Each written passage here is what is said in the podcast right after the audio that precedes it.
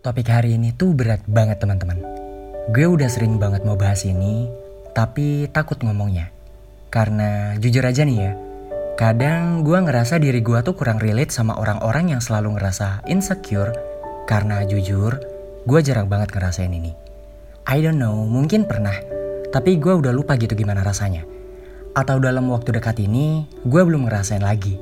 Jadi gue berpikir, kayaknya ini gak bisa gue bahas begitu dalam gitu. Setelah gue berpikir lebih jauh lagi, terlintas seketika kalimat di otak gue, oh mungkin gue harus ngomongin hal ini. Karena gue rasa banyak banget yang perlu sudut pandang dari seseorang yang jarang insecure. Iya gak sih? Gue selalu yakin sama diri gue. Dan gak pernah ngeraguin mau jadi apa gue di masa depan nanti. Dan menurut gue, ini tuh penting gitu buat di-share ke kalian. Karena supaya makin cepat ngerti gitu.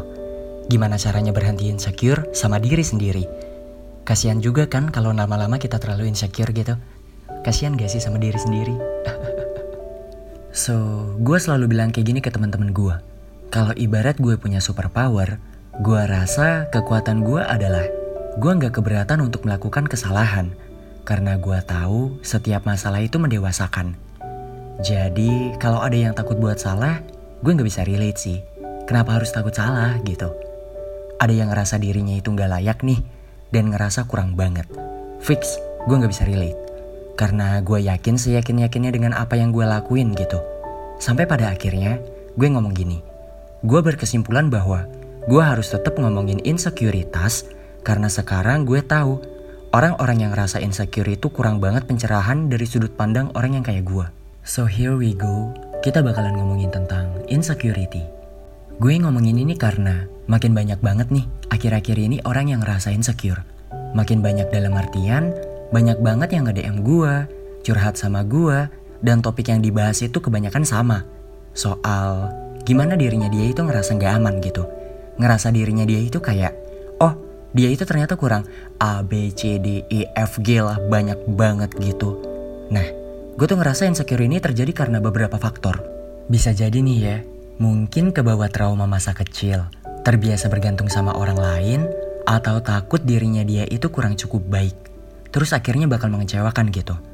Atau yang menarik, beberapa waktu ini, temen gue ada yang cerita kalau di bulan-bulan terakhir ini tuh dia nangis setiap malam. Katanya dia nggak tahu alasannya kenapa. Gue bener-bener heran tuh. Kenapa ada orang yang bisa ngerasain hal itu, tapi nggak tahu alasannya apa. Yang gue yakinin sih dia ternyata belum terbuka aja gitu sama gue. Karena pas gue bilang, oke, okay, berarti kita sekarang PR-nya itu mencari tahu alasannya kenapa lu bisa kayak gini. Dan setelah gue ngomong itu, baru tuh dia cerita. Sebenarnya gue tahu sih masalahnya apa gitu. Dan terus emang ada trauma masa kecil yang selama ini masih dia pendem dan gak tahu harus diceritain ke siapa. Karena tiap kali teman gue cerita, dia dinilai lebay lah, berlebihan lah, Padahal waktu gue ngedengerin ceritanya itu tuh gak sama sekali berlebihan gitu. Justru emang harus diceritain ke orang-orang, tapi mungkin selama ini dia cerita ke orang yang salah aja. Jadi kalau lo semua di luar sana yang ngerasain hal yang sama dan perlu cerita ke orang-orang yang mau dengerin lo, lo boleh DM gue aja. Gue pasti mau ngedengerin cerita-cerita kalian. Ya sebagai langkah awal lah. Meskipun kalau nanti misalnya gue suruh lo untuk pergi ke psikolog, pasti gue juga lakuin. Seandainya gue ngerasa, oh lu perlu nih ke psikolog atau tahu lebih dalam gitu sebenarnya masalahnya apa. But at least gue cuman pengen bilang dengan senang hati, gue bakalan ngedengerin cerita-cerita kalian kenapa kalian ngerasain secure. Oke? Okay? Karena perlu kita sadari, support system itu tuh berguna banget buat kebaikan kita semua. Maka dari itu, kenapa gue jadiin salah satu faktor untuk ngebuat podcast ini adalah supaya bisa jadi support system buat kalian semua. Karena gue tahu, gak semua orang bisa ngedapetin hal macam ini oleh orang-orang yang ada di sekitarnya. Seenggaknya bisa meredakan perasaan lo. Kembali ngomongin, kenapa kita bisa insecure? Dari poin-poin yang udah gue sebutin tadi, kita tahu ada berbagai macam alasan kenapa orang bisa menjadi insecure. Jadi, mari kita bahas satu persatu nih ya. Rasa insecure, atau kita bisa translate ke bahasa Indonesia itu yang artinya rasa tidak aman. Nah, rasa ini bisa jadi datang karena kita terlalu menaruh perhatian terhadap hal-hal yang hilang atau tidak dimiliki oleh diri kita sendiri. Tapi ternyata kita nggak sadar kalau kita terlalu menaruh perhatian terhadap hal-hal yang kayak gitu gitu. Sebagai contoh, gue mau mengutip apa yang barusan gue dapat dari buku yang judulnya Self Theory yang nulis Carol Dweck. Dalam buku ini dibahas kalau dari penelitian yang beliau lakukan itu, anak yang pintar di sekolah akan cenderung merasa insecure di masa depan dibandingkan dengan anak yang biasa saja. Menarik banget loh. Karena kita di Indonesia itu terbiasa untuk jadi pintar gitu. Dalam kata lain, kita nggak boleh salah. Kita terbiasa untuk segala sesuatunya diukur berdasarkan angka. Kita harus jadi anak yang pintar, berprestasi, ranking, rankingnya ranking satu lagi. Secara nggak langsung, anak yang dikategorikan pintar akan terbiasa mendapatkan validasi atas prestasi yang dia lakukan. Dipuji karena dia dianggap anak baik, diberi peringkat atas tanda dia anak yang pintar, dan lebih baik jika dibandingkan sama anak-anak yang lain. Ternyata dampaknya, seiring berjalannya waktu, hal semacam ini tuh bakal makin jarang kita dapetin kan? Karena kita udah makin dewasa nih. Dampaknya kita jadi mulai merasa insecure. Karena terbiasa menjadi anak yang pintar, tiba-tiba kita turun gitu peringkatnya. Atau tiba-tiba nggak lulus dalam mata pelajaran yang ini gitu. Atau kita nggak pernah lagi ngedapetin kalimat-kalimat yang ngebuat kita ngerasa secure atau ngerasa aman. Seakan kita kehilangan sesuatu yang biasanya kita dapetin. Menarik kan? Sedangkan anak yang biasa saja, menurut penelitian di buku ini, itu tuh kesannya jauh lebih legowo waktu menerima kesalahan. Karena mereka udah terbiasa untuk tidak mendapatkan validasi, mereka anak yang pintar, dan yang lain sebagainya. Jadi mereka tuh gak masalah. Walau selama ini mereka melakukan kesalahan, jadinya ya mereka itu sering survive dan ngelanjutin hidup. Jadi gue juga bukan bilang kayak, oh gue itu insecure karena gue pinter ternyata. Enggak. Tapi intinya adalah segala sesuatu yang terjadi di hidup kita itu tuh bakalan terus-menerus menggerus cara berpikir kita. Apa yang kita dapetin dari orang sekitar, apa yang kita konsumsi, itu tuh menggerus pikiran kita. Sehingga secara unconscious kita tuh nggak sadar kita melakukan sesuatu hal yang di luar kontrol kita. Jadi kalau emang alasan lo insecure adalah karena merasa kehilangan atau nggak ada sesuatu hal yang gak lo miliki, coba lo lihat segala sesuatunya itu tuh dari sudut pandang yang lain. Lihat nih, apakah lo masih punya sesuatu yang lain hari ini? Karena lo pasti punya banyak hal yang baik dan ngebuat diri lo itu bakalan tetap bangga gitu sama diri lo sendiri. Karena kalau kita terlalu fokus sama hal yang hilang di dalam diri lo itu, lo bakalan lebih cenderung menutupi segala sesuatu hal baik yang ada di dalam diri lo. Jadi jangan terlalu fokus dengan apa yang hilang, tapi coba lo fokus dengan apa yang masih lo miliki. Gue sih udah beberapa waktu belakangan ya, I think beberapa tahun bahkan ngelakuin hal ini. Gue itu sering banget ngajak diri gue sendiri ngomong tau gak sih? Karena gak adil aja gitu rasanya. Kalau lo cuman menaruh perhatian terhadap apa aja yang hilang di dalam diri lo, tapi lo gak perhatian terhadap hal-hal yang baik dan yang masih lo miliki. Jadi gue sering berkomunikasi dengan cara kayak gini, kayak gini, kayak gini. Hal baik apa aja sih Rich yang lo punya? Terus gue bisa gitu merinciin itu dengan baik. Habis itu gue juga sering nanya ke diri gue kayak, yang gak lo punya itu apa sih Rich? Ya gue bales dan terus bilang ya, oh ya udah, gak apa-apa. Kita fokus dengan apa yang gue punya aja gitu. Selanjutnya, alasan kenapa orang bisa insecure karena dia, ini nih yang paling sering banget ya, membandingkan dirinya dengan orang lain. Dulu gue juga pernah ngerasain kayak gini. Tapi lama-kelamaan gue sadar kalau kita semua itu tuh berjalan di jalur yang berbeda-beda. Meskipun kesannya dari dulu perjalanan kita dari SD berada di level-level yang ibaratnya kayak semuanya orang itu tuh sama. Tapi itu ternyata enggak. Kita tuh nggak lagi balapan tahu nggak sih? Jadi benar-benar nggak bisa dibandingin antara satu sama yang lain. Kalau semisal kita berpikir, ya ini SD, SMP, SMA dan di waktu yang sama, dengan umur yang sebaya gitu ya kan. Ngalaminnya pasti juga hal yang sama. Jadi kita berpikir, kita tuh gak ada di jalur yang sama. Kalau kita salah, kita bego dan gak layak gitu. Kita tertinggal di belakang itu tuh wajar, padahal gak gitu. Ya, lo pasti sering ngedengar cerita kayak yang lulus SD bisa jadi orang yang sukses, Yang udah S1, S2, S3 kok ada yang masih jadi pengangguran. Dan terus yang belum kuliah ada juga yang berpenghasilan lah. Ya banyak lah ya cerita-cerita kayak gitu. Yang misalnya ternyata dia tuh punya banyak kekurangan gitu. Dia disabilitas misal. Tapi dia tuh bisa sukses. Atau yang sempurna tiba-tiba ada kejadian buruk di dalam hidupnya gitu. Dan kalau dilihat hal yang tadi, kita itu berada di jalan hidup masing-masing. Gue selalu bilang, dengan teori serta opini gue tadi yang mengatakan bahwa kita itu nggak sedang lagi balapan. Karena emang kita tuh nggak lagi di start dan garis finish yang sama gitu. Paham gak sih? Startnya gue bisa jadi di belakang lo, finishnya gue bisa jadi di depan lo gitu. Terus startnya lo bisa jadi di belakang gue, tapi finishnya juga di belakang. Bisa aja gitu. Karena ada di jalannya masing-masing. Nah, setelah menyadari hal ini, dan pada akhirnya dibalikin jadi kita berada di jalan yang sama. Kita nggak jauh dari kata sama sebenarnya, tapi beririsan aja gitu. Lagi fasenya ketemu aja. Padahal mah mencong sana, mencong sini. Lo mengarah ke kanan, gue mengarah ke kiri. Paham gak sih kalian? Semoga ngerti deh ya. Setelah menyadari hal ini, gue berhenti nih membandingkan diri gue dengan orang lain. Karena gue ngerasa bahwa hidup gue yang sesungguhnya adalah pertarungan hidup gue dengan diri gue sendiri. Jadi, selama hari ini gue bisa jauh lebih baik dari kemarin, gue pemenangnya. Dan gue menyadari kenapa kita bisa tertinggal dengan orang lain. Karena kita belum menyadari nih, value yang ada di dalam diri kita sendiri. Gue kasih contoh ya, diri gue sendiri aja deh. Misalnya nih, gue masih mandep di suatu project tapi gue gak pernah iri sama partner temen gue yang udah selesai duluan.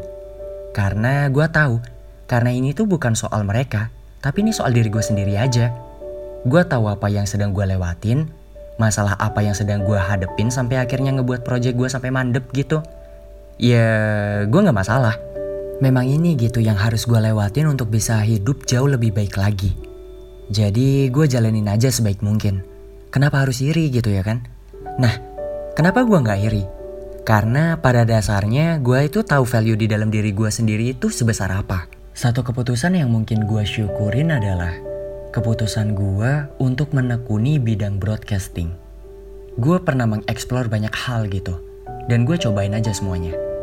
Karena gue sempat ngerasain ya kayak, gue itu tuh bisa semuanya tahu gak sih? Tapi kenapa gue gak bisa fokus dalam satu bidang aja ya? Gue olahraga jago, gue bisa main music, terus apa pun itu segala macem bahkan sampai lettering pun bisa gitu. Banyak banget lah ya pokoknya. Dan gue tiba-tiba mikir kayak, gue sebenarnya tuh mau jadi apa ya? Dan pada akhirnya karena basic gue ada di bidang broadcasting, jadi gue memutuskan satu hal yang ini. Dan setelah itu, tiap keputusan yang gue ambil setelahnya akan ada berkaitan dengan broadcasting. Dan dari ini, gue gak khawatir nih waktu ngelihat ada orang di atas gue. Karena gue yakin ini tuh cuma masalah waktu aja gitu. Gue tekun, gue juga mau berusaha. Dan pasti akan ada datang kesempatannya. Gue selalu ngerasa gitu. Nah, gue rasa kita semua itu harus tahu ya, apa aja yang jadi value di dalam diri kita. Kita tuh sebenarnya mau jadi apa sih? Nah, kalau udah tahu kita mau jadi apa, setelah fase lo mengeksplor diri lo, ambil keputusan itu. Terus, kita jalani dengan baik ke depannya tekunin gitu. Gue selalu ngerasa orang yang bisa kecanduan dalam satu bidang atau tekun di satu bidang adalah orang-orang yang beruntung gitu. Karena gak semua orang bisa ngelakuin itu. Rich, gue takut nih ngambil keputusan yang salah. Menurut gue sih kayak gak masalah gitu. Sebelum jadi podcaster gue adalah atlet. Bahkan sebelum atlet dulu gue suka ngebacaan sajak atau puisi. Setelah selama ini gue ngelewatin itu semua, gue sadar tiap skill yang udah gue pernah coba dan pernah gue lakukan, ternyata itu tuh adalah skenario nya Tuhan gitu. Untuk ngebentuk gue yang sekarang. Gue ternyata emang harus ngelakuin itu semua. Nah, percaya aja. Ada maksud baik dari tiap kesalahan yang bakal lu buat hari ini. Jadi jangan takut salah. Dengan setiap opsinya tetap terbuka, lo gak yakin mau ngambil jalan yang mana, itu tuh cuman bakalan jadi penyesalan tahu buat nantinya. Karena lo gak sesegera mungkin menentukan akan di bidang mana. Yang seharusnya sih itu tuh jadi value di dalam diri lo ya untuk dikembangkan buat ke depannya. Lo bakalan stuck di situ di situ aja. Gak apa-apa salah. Salah itu tuh hal yang wajar tahu. Karena kita semua anak muda tuh pada dasarnya waktunya kita salah tahu gak sih? Kalau semisal anak-anak muda tapi lurus-lurus aja gitu malah gue ngerasa khawatir tahu. Karena lo gak ngelewatin banyak hal atau pelajaran hidup yang berarti gitu. Lo tuh harus ngerti ada tanggung jawab di setiap keputusan yang lo ambil. Tapi kalau nyatanya keputusannya udah lo ambil secara matang-matang dan terus lo salah, itu tuh gak akan jadi masalah besar tahu. Gue sendiri pun gak masalah ya, kalau emang gue ngelakuin kesalahan hari ini. Dan kalau gue harus disuruh ngulang lagi dari awal, dari umur gue yang sekarang, gue tuh masih muda lima tahun mendatang. Paham gak sih? Jadi, gue tuh gak akan takut salah.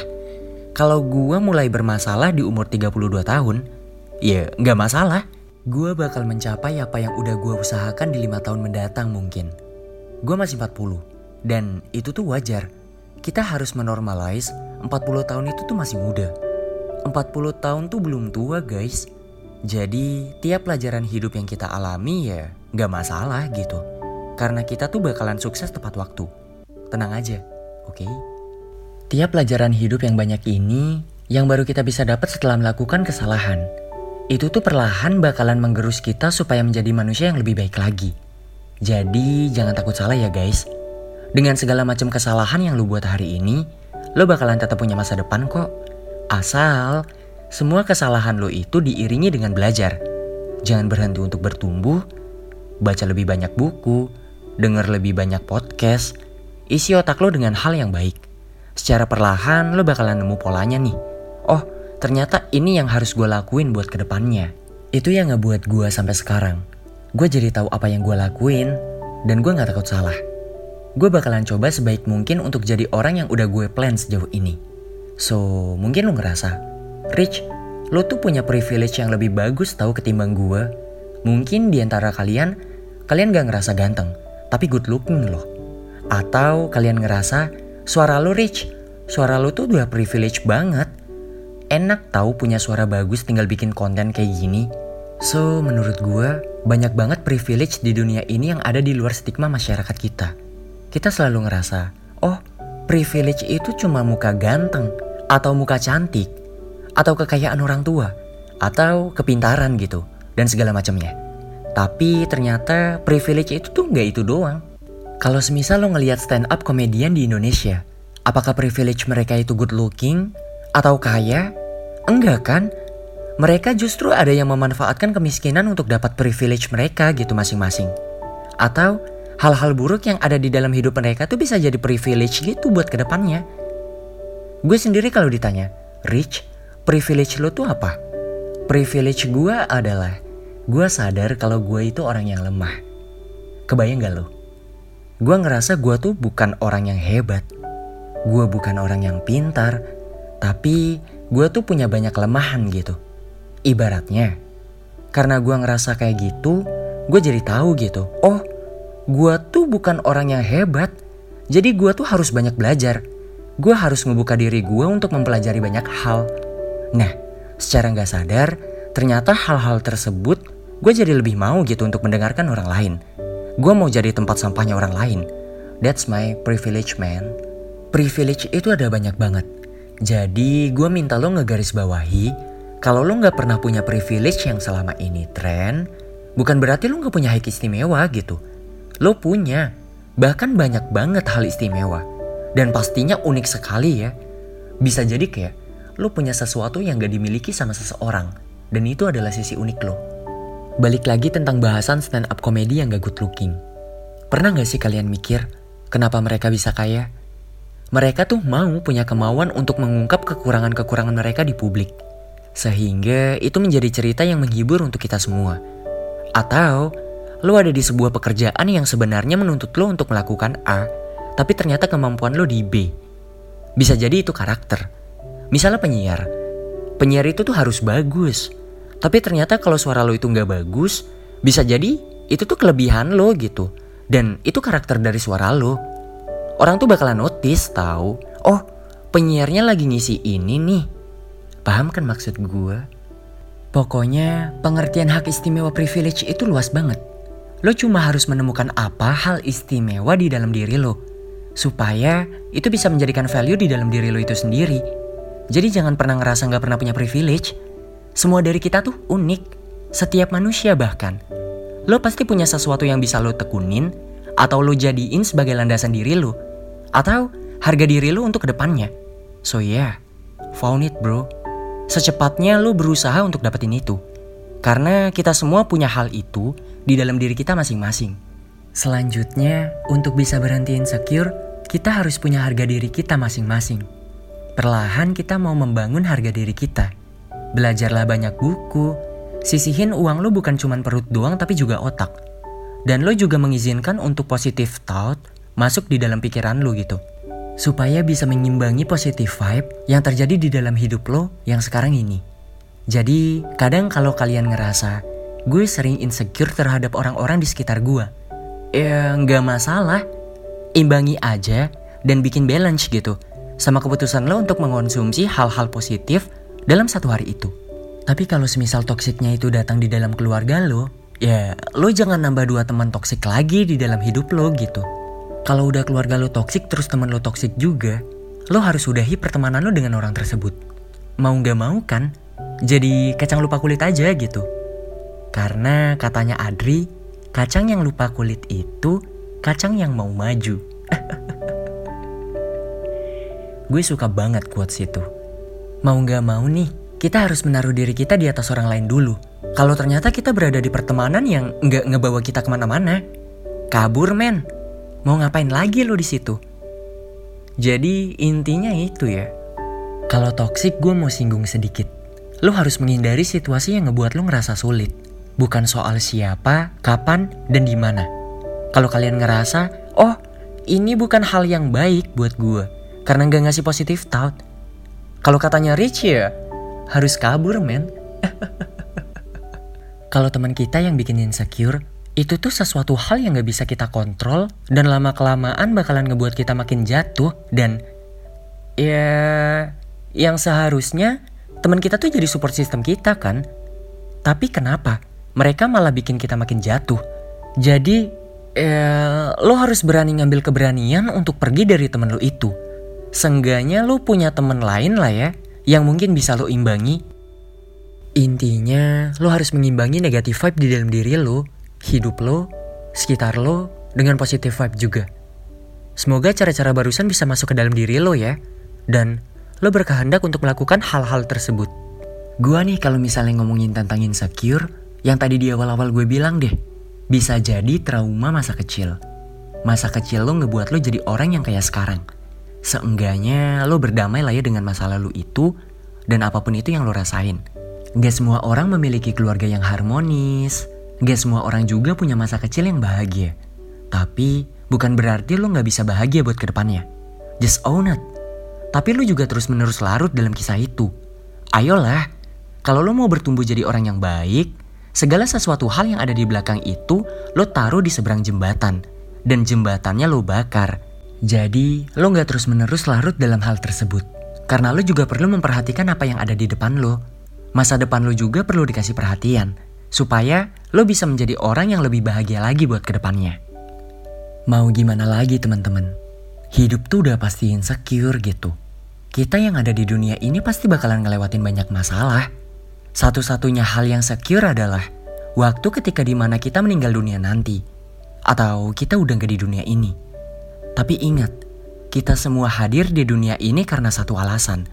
Karena satu peran dan kita juga gitu yang berkeinginan untuk lahir. Seenggaknya itu yang bisa gue percaya. Jadi gue yakin, tiap masalah yang datang di hidup kita pasti kita bisa hadapi. Jangan pernah lo hindari. Karena semakin kita menghindari hal-hal berat di dalam hidup kita, kita tuh gak akan tumbuh menjadi orang yang lebih baik lagi.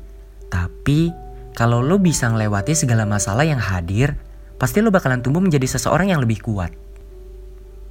Gue nih ya, di dalam hidup gue, gue sebelum tidur selalu ngebayangin tahu apa aja yang udah gue lewatin hari ini. Hal-hal baik apa aja gitu yang udah gue lakuin. Mau sekecil apa pun itu, gue bakalan anggap sebagai salah satu pencapaian dan gue kasih reward ke diri gue sendiri.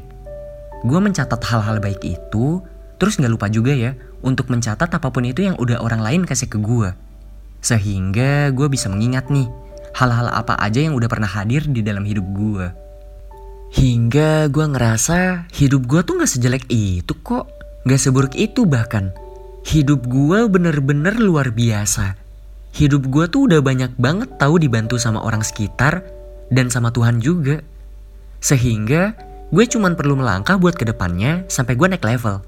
Sampai gue bisa jadi orang yang lebih baik lagi dan memberikan kebahagiaan ke orang lain di sekitar gue. Gak masalah, waktu lo melangkah ke hal yang lebih baik lagi, dan di tengah jalan lo menaruh bata-bata kecil untuk ngebangun istana lo sendiri. Seenggaknya itu perlahan-lahan bisa ngebuat diri lo mempunyai istana yang besar nantinya. Jadi gak masalah, mau sekecil apa pun lo ngelakuin hal baik dari hari ke hari. And then, yang terakhir, gue minta lo untuk tidak menjudge diri lo by the day gitu. Lo gak menghakimi diri lo untuk siapa lo hari ini. Karena siapa pun lo hari ini, mau berada di level mana pun kalian untuk mencapai goals masing-masing, kalian semua bakal punya hal yang jauh lebih baik lagi ke depannya. Jadi jangan khawatir. Persilahkan diri lo untuk berbuat salah, tapi dari kesalahan itu, kalian harus belajar. Good luck. Semoga obrolan kita hari ini bisa ngebuat diri lo makin secure dengan diri sendiri.